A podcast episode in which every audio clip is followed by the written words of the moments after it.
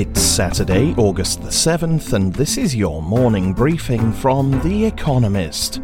Coming up, more jobs in America and more territory under the Taliban in Afghanistan.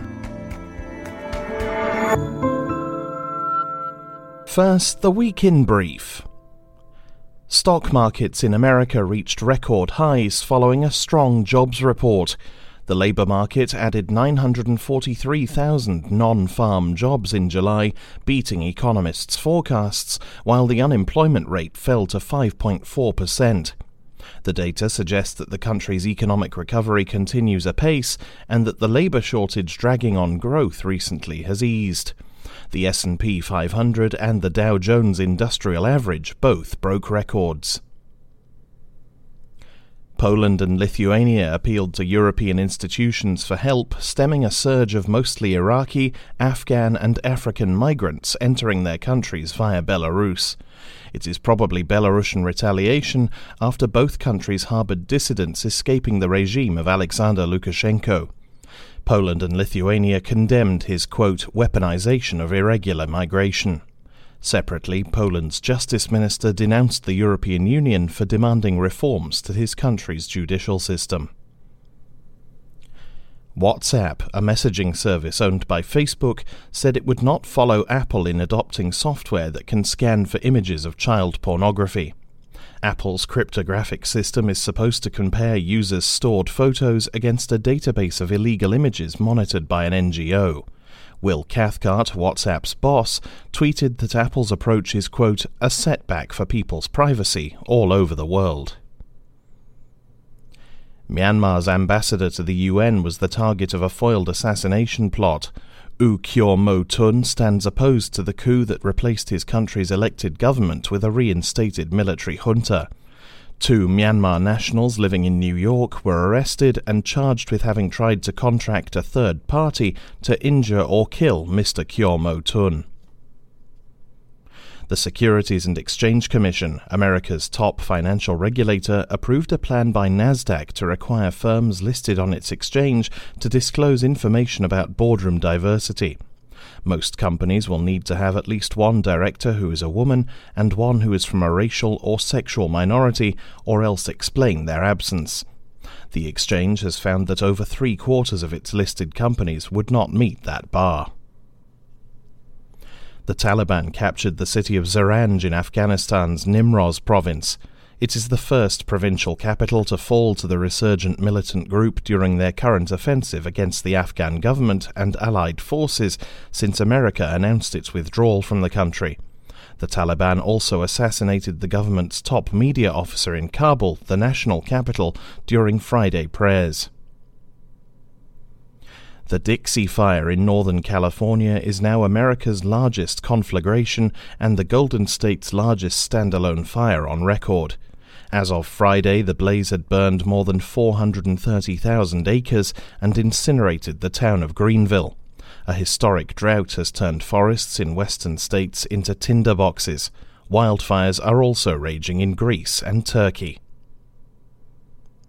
And word of the week Ghost guns, noun. Privately made firearms that do not have serial numbers and are therefore impossible to trace if they are used to commit a crime. And now, here's today's agenda Native American comedy Reservation Dogs. Indigenous characters rarely appear in Hollywood. When they do, they are too often cheap stereotypes. All they want to do is see us riding whales, talking to the trees, playing flutes on mountaintops, and talking to ghosts, says Taika Waititi, an Oscar winning writer and director of Maori and Jewish descent. His latest project tries to tackle the problems. Reservation Dogs, a television series which has its premiere on Monday, focuses on four Native American teenagers in Oklahoma. In a bid to get to California, the gang get into various misadventures, including a string of petty thefts and a fierce paintball war with a rival, quote, Indian mafia. It is a funnier portrayal of Native American life than audiences may be used to, and with an all indigenous writers' room and cast, the show's creators are fighting back against their woeful underrepresentation in popular media. Despite making up around 2% of the population of the United States, Native Americans played just 0.5% of film roles in 2019. Lethal Legacy The Meaning of Hitler. In 1978, Sebastian Haffner, really Raimund Pretzel, a German journalist and historian, published an acclaimed analysis of the German dictator. The meaning of Hitler included chapters titled Misconceptions, Mistakes, and Crimes. It explored his personal and professional failings, but concluded, quote, Today's world, whether we like it or not, is the work of Hitler. A documentary of the same name, released in America next week, takes up that point. It examines the enduring legacy of his hateful ideology and the resurgence of anti Semitism, white supremacy, nationalism, and authoritarianism in the 21st century. Much like Haffner's book, it charts Hitler's rise to power and probes the cult of personality that he created but it also invites leading thinkers to analyze, quote, our culture's fascination with Hitler and Nazism. The filmmakers themselves grapple with their attraction to the subject, asking, quote, is it possible to make a film like this without contributing to the expansion of the Nazi cinematic universe? Red Hot were Neanderthals artists. Neanderthals have long been thought of as modern humans' unsophisticated cousins. But analysis published this week suggests otherwise, corroborating a hypothesis based on red pigment found in a Spanish cave in 2018. The textures and compositions of the rock that was streaked red did not match the rest of the cave, ruling out the possibility that natural processes caused the markings. Instead, researchers note the pigment must have been deliberately brought from another source.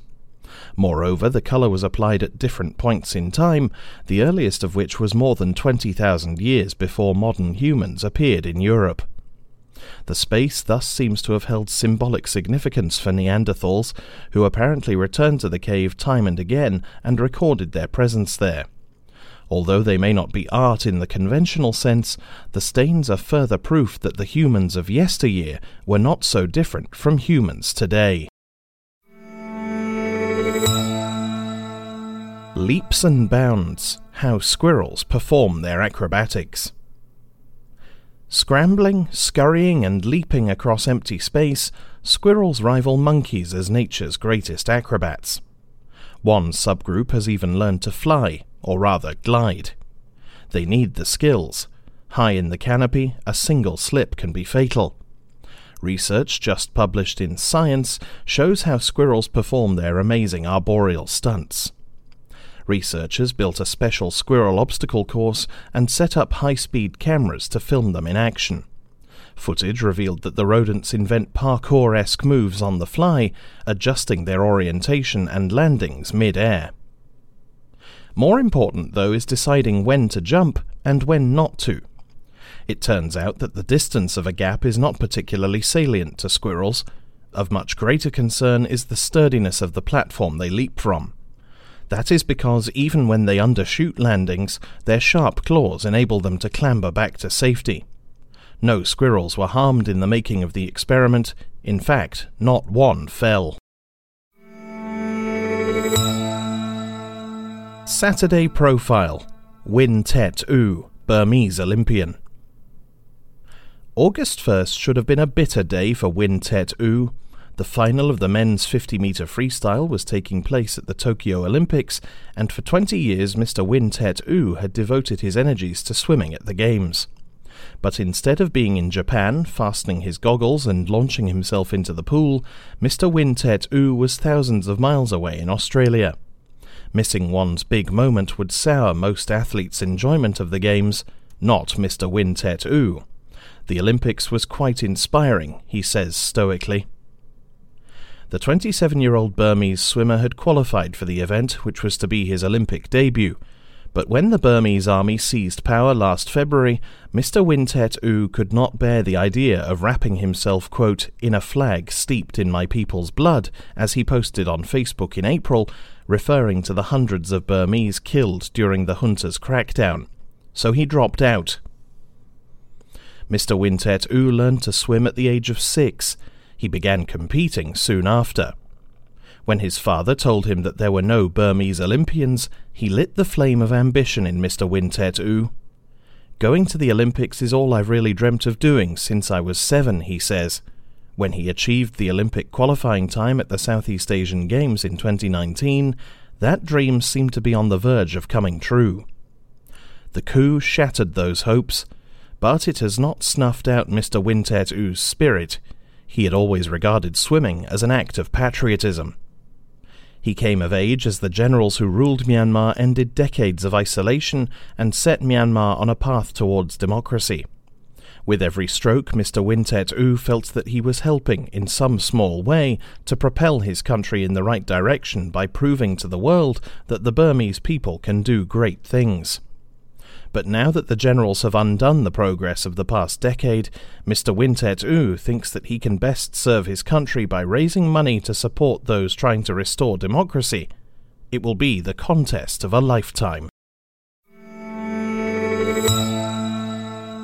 Finally, here's the quote of the day from Garrison Keillor, who was born on this day in 1942.